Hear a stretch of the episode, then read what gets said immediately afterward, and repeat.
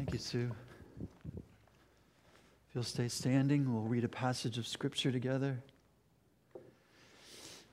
This is a great passage. I uh, kept rereading this and restating it this week just because it was so encouraging to me. Uh, this is Psalm 96, 10 through 13. If you'll read this with me, please. Say among the nations, the Lord reigns. The world is firmly established, it cannot be moved. He will judge the people with equity. Let the heavens rejoice, let the earth be glad, let the sea resound and all that is in it. Let the fields be jubilant and everything in them. Let all the trees of the forest sing for joy. Let all creation rejoice before the Lord, for he comes. He comes to judge the earth. He will judge the world in righteousness and the peoples in his faithfulness. Isn't that a great passage of Scripture? Let us pray. Father, what a great word of encouragement, Lord that this whole world, the whole of creation, looks to, to celebrate, to be jubilant, to have joy at the coming of your Son, Jesus Christ. For he comes. He comes to judge the earth, not for what it has done, but for what the inhabitants, the images of God, have done to it. And that's the sorrowful thing, Father, is that we had this amazing responsibility and uh, we, we forfeited it, actually. We gave it over to Satan, who destroyed it and continues to do so. And so, Father, in the midst of that destruction, in the midst of a world in chaos, this is a great verse because it gives us hope that all is not lost, that there will come a day when God will bring all of this back around. And for that, we give you thanks. Bless us as your people. We pray this in Jesus' name. And all God's people said with me, please. Amen. Thank you. You may be seated. Um, I want to play something just real quick. Uh, many of you might n- know this organization, but um, it's not as prevalent as when I was growing up. Uh, but nonetheless, Uh, I think it's important to, to look at it.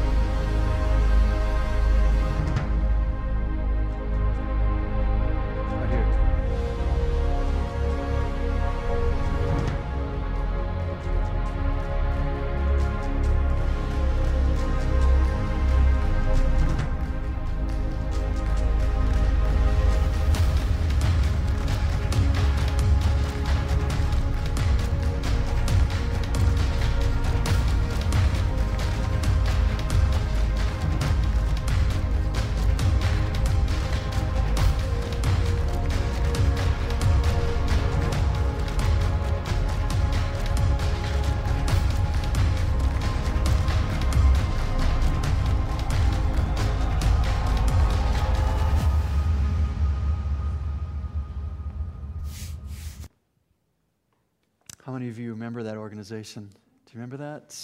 It, it doesn't seem to be as prevalent, at least today. It doesn't seem to be as, as obvious, but uh, back in the 1960s and 70s when I grew up, that used to be the big thing the radicals against the organizations and the companies that were dumping all kinds of junk out into our world. And um, so I was just mindful of that. Um, several of you have mentioned actually, uh, actually just lately, uh, when Deb and I went and did the bike trail up around the Schuylkill River, and a lot of you said, you know, that used to be black. Remember that? When the coal industry was going up? Uh, some of you said, yeah, years and years ago, if you went up to Boston and you went to the Boston Harbor, that thing was just nothing but pollution. And so, you know, I'm really thankful that uh, there's been some, some work in cleaning up our environment, actually. Deb and I lived just outside of Gary, Indiana. I don't know if you know that city or not. It was known for two things it was the murder capital of the United States for years. And it was one of the most polluted places, uh, literally, on the planet as well. Deb and I can remember as uh, kids in school, uh, you know, every year we would take a field trip to Chicago. Uh, from where we lived, Gary was 30 minutes. Uh, 30 minutes from Gary, Indiana, we were out in the middle of the country. It was all farm. Uh, 30 minutes in, you were into Gary, Indiana. Next to Pittsburgh, it was one of the largest steel producing companies uh, in America. So it put out a lot of steel and it put out a lot of pollution. And you could always tell as soon as you were approaching Gary, uh, if we had a field trip to Science and Industry in Chicago or a Field Museum or someplace up there, we always knew uh, that when you got about to Gary, you put all the windows on the bus up because it just smelled wretched. It smelled like somebody died and was rotting. That's how bad the city smelt. It was just absolutely horrendous. And so it's, it's good that we are taking care of the planet, at least addressing a lot of those issues. But we still battle greed at the expense of the lives of, of people. Um, not too long ago, uh, gosh, I can't even remember how long ago that was, uh, in Detroit with the lead in the water. Do you remember that? Uh, they knew that lead was in the water and they didn't do anything about it. Why? It's money. They didn't want to go in and change the pipes. They wouldn't, didn't want to do anything. In fact, they changed the water source, uh, and that's what really got them in trouble. There are cancer causing wastewater dumps leaking into rural ways in Texas. There's still kinds of those EPA things going on. Um, and I think down the road, as Oklahoma has found out, Pennsylvania is going to have to deal with the repercussions of fracking. Uh, I, when I moved here, I know my insurance agent thought I was crazy, but I got earthquake insurance.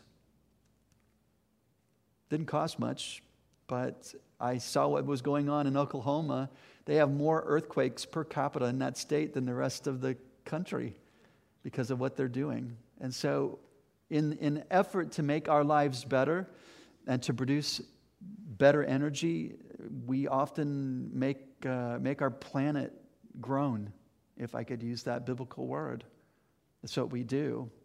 It can also go to the other extreme, the excesses. I remember years and years ago that they needed to put a highway in in California, but they couldn't do it because a spotted owl nest was found in a tree. Do you remember that? I don't know if they went around it or what they needed to do, but you know, animals go extinct all the time, and it's not because of human uh, violation. Sometimes they just go extinct. And we can't save everything with the limited resources that we have. I wanted you to see this image in, in Sao Paulo, uh, Brazil, because I found it very, very ironic.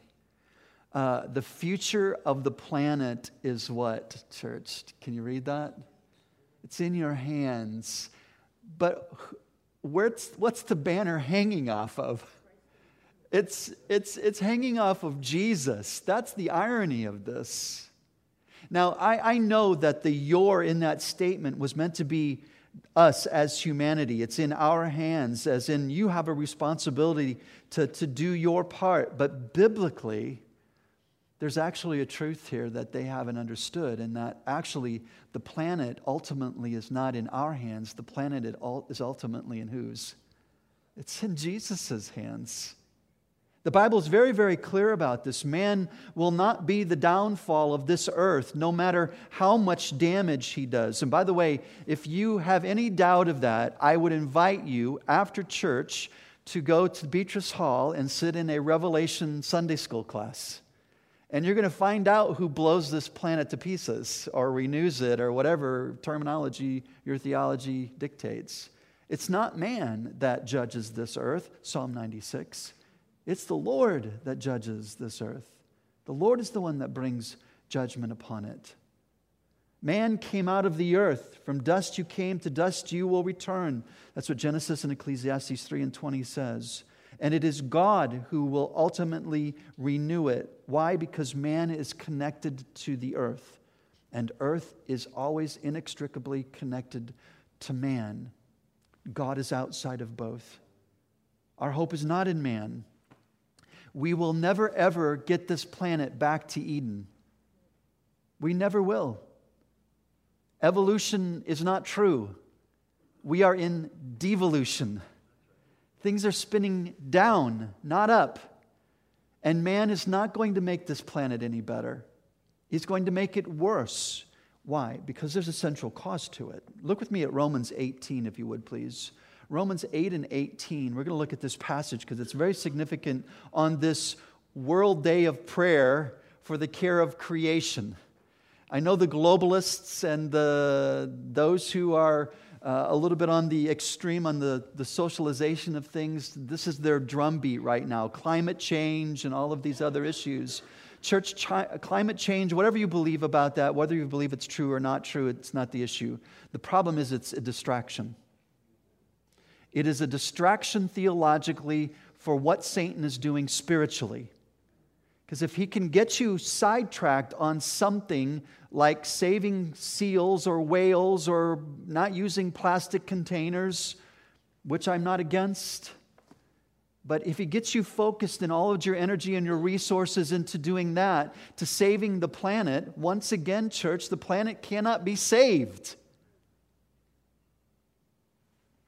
So we need to reorient our thinking and, and change and not and, and have this balance that God wants us to have by caring about creation. Yes, uh, we're called to do that. We ought to be, as followers of Christ, the biggest proponents of that. But let us not get sidetracked on the focus. The, the central focus is not this earth, the central focus is the souls of mankind. It's reaching people for Jesus. That's our focus. How do I know? Romans 8 tells me this. And creation itself is groaning, waiting for this. So look with me at 18, if you would please. I consider that our present sufferings are not worth comparing with the glory that will be revealed in us. There's something more horrific, church, more devastating than plastic bottles floating up as plastic islands in some beaches. There's something more horrific and devastating than a nuclear waste seeping out of 55 gallon drums tossed into the Pacific Ocean.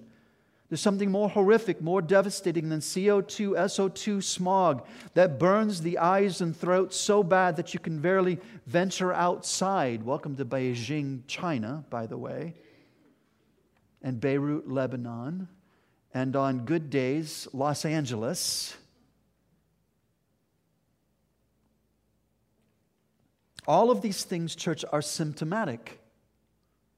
They are the result of one thing sin. Man is not essentially good. That is a lie that the world tells you. He is essentially wicked, but able to do good things by the general grace of God and through societal restrictions. You see, in the very beginning, God created man and He put him in the garden to tend to it, to care for it, to be a producer, not an evil consumer. By the way, the old English word, which I actually love and I've taught in marriage seminars, is that Adam was first called what? Do you know that word I'm looking for? What is, what is, a, what is a, a, it's a male. What is a male who, is, who tends a garden, who tends uh, his world called husbandman. Husbandman. So, what does a husband do in a marriage relationship? He takes care of, he tends to, he makes profitable and fruitful. That's what men are supposed to do in the marriage relationship. It's what Adam was called to do in the Garden of Eden. He was to do all those wonderful things. Look with me, please, in Genesis 1 and 26. Then God said, Let us make mankind in our image. That's his identity, in our likeness, for the purpose of, church, so that they may do what?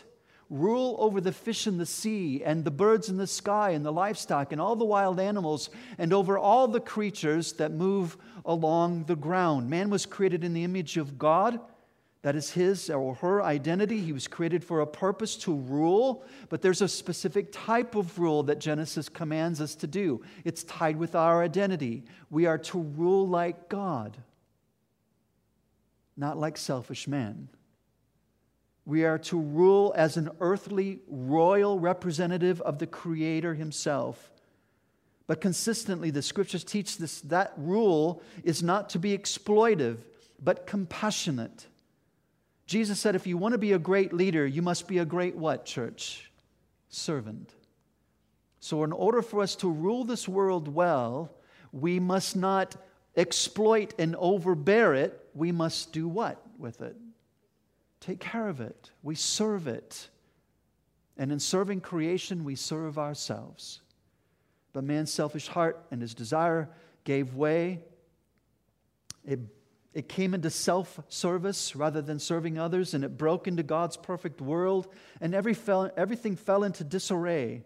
Man was broken, woman was broken, the family would be broken, Genesis 4.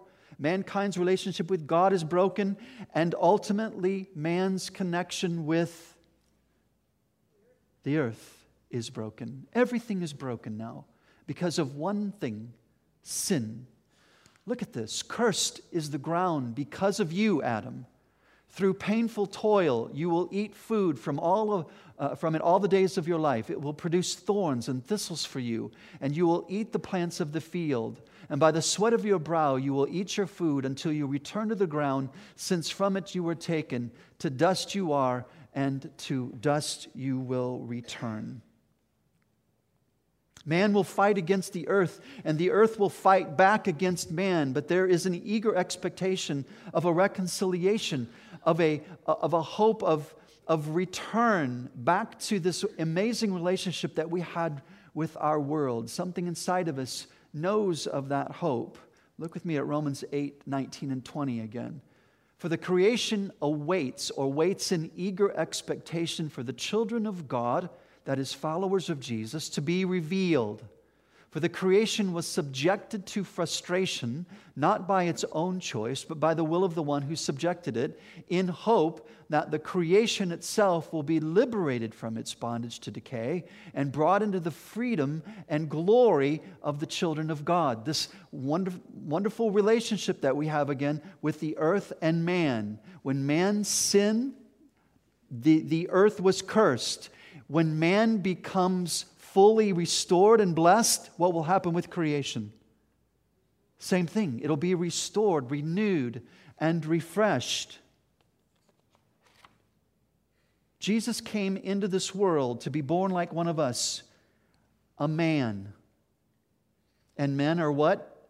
Inextricably connected to the earth.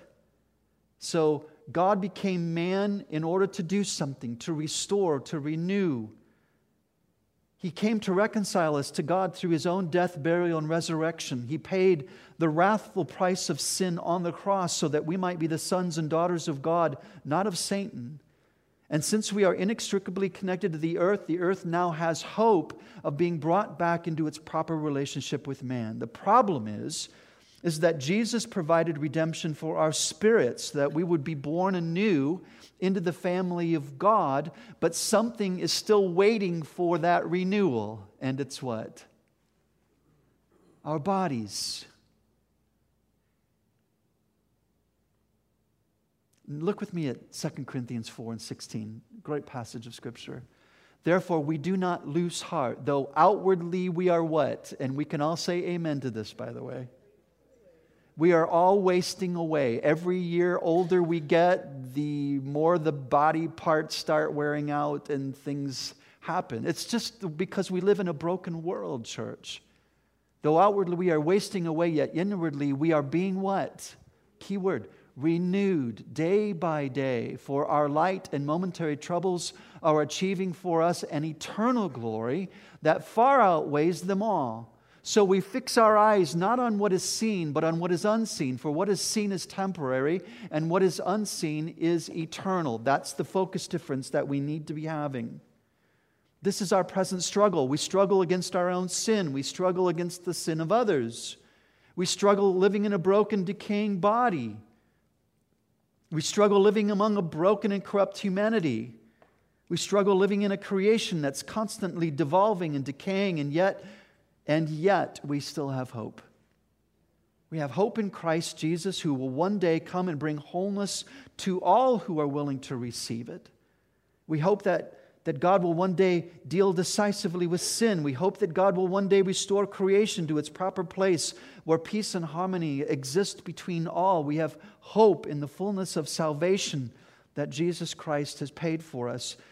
We have hope in the midst of all of this.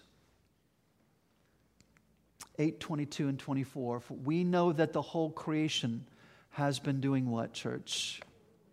Oh, by the way, that's the same word uh, that we find in Ephesians 5 when it says the Holy Spirit, uh, actually, Romans 8, that the Holy Spirit is groaning on our behalf when we don't know how to pray, when words won't come, when life is so incredibly difficult. God Himself is groaning and praying for us. We are never left without His presence, even though we feel like that. We know that the whole creation has been groaning as in the pains of childbirth right up to the present time. Not only so, but we ourselves who have the first fruits of the Spirit, guess what we're doing? We're groaning. We're saying, Oh God, this isn't the way it's supposed to be. I shouldn't have to deal with sickness. I shouldn't have to deal with death. I shouldn't have to deal with weeds in my garden and thorns and thistles and all the things that I'm battling every single day, it just reminds me of two things. Number one, this world is broken, but it also reminds me that I have a hope in Jesus Christ. That's what that does.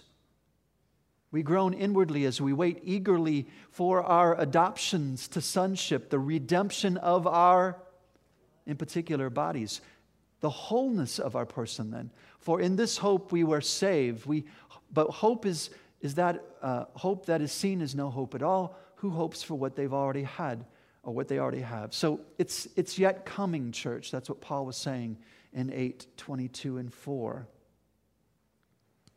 I want you to see one more passage as we close together. This is 2 Corinthians 5 and 4, 4 and 5. 4, chapter 4 and 5 are together. It really speaks about Paul's kind of wrestling with life. And um, for while we are in this tent, talking about our body, we once again, we groan and are burdened because we do not wish to be unclothed, but to be clothed instead with our heavenly dwelling, which means there's something better. There's a new body coming our way, so that what is mortal, that something that dies, may be swallowed up by something that doesn't die, something that has eternal life to it. Now, the one who has fashioned us, church, for this very purpose not to be broken, not to be sick, not to die, not to struggle. That's the purpose. That person is God who has given us the Spirit as a deposit, guaranteeing what is to come. God has made us a promise. He's given us the Holy Spirit to prove that that promise is true, and He's given a purpose for us. This purpose, eternal life, living in harmony with each other in the midst of a broken creation. That purpose, the purpose for which Jesus died and rose again, for this reason, out of all the people, we have hope in a dying and decaying and wicked world, and God has guaranteed it. And so, on this world day of creation, when everyone is focused on saving the planet, how about we talk about the one who will save the souls of those who are on this earth. Because God will destroy this earth, He's going to refashion it, He's going to renew it. Why? Because He has guaranteed and promised that He's going to do that with those made in His image. And we're inextricably tied together. That's the promise that God has given. It's the hope that we have. So, in the midst of the brokenness that we have to live in, let us not be people who lose hope. Let us turn toward the hope as something that's coming our way. And all God's people said, please. That's the hope we have. While we're in this broken body, we still have to deal with stuff like that. But there's going to come a time when we won't have to because Jesus has promised it. And that's what I take great comfort in. Let's pray together as we close, shall we? Father, thank you for the Word of God and the strength of it and the power of it. We receive it today. We are mindful that the rest of, of, of Christendom uh, is, is celebrating um, sort of a globalist mentality of let's save the world, let's save the planet, but I guarantee you, very few of them are talking about what broke it in the first place. They're not talking about sin, they're not talking about what man did, this broken image this handing over our planet basically to Satan. We were supposed to rule, but now the God of this age does. And he is a thief and a murderer and a destroyer and a ruiner. He does all of these things because it's who he is. He's a liar from the very beginning. And so, Father, let us not fall into the trap of the conversation of, hey, let's go save the planet. Let us be respectful and honor your world and take care of it the best of our ability. But in the end, it will be judged. And so let us not put all of our time and resources into things that don't matter. Let's put them into things that do, which is bringing Jesus and the gospel, the good news to people who have never heard it. God, that's our prayer today. Help us, we ask, in Jesus' name. And all God's people said with me, please. Amen. God's peace. Pastor Joel, Miss Sarah, do you want to make your way out to the library so folks can say, say hi to you today? That would be wonderful.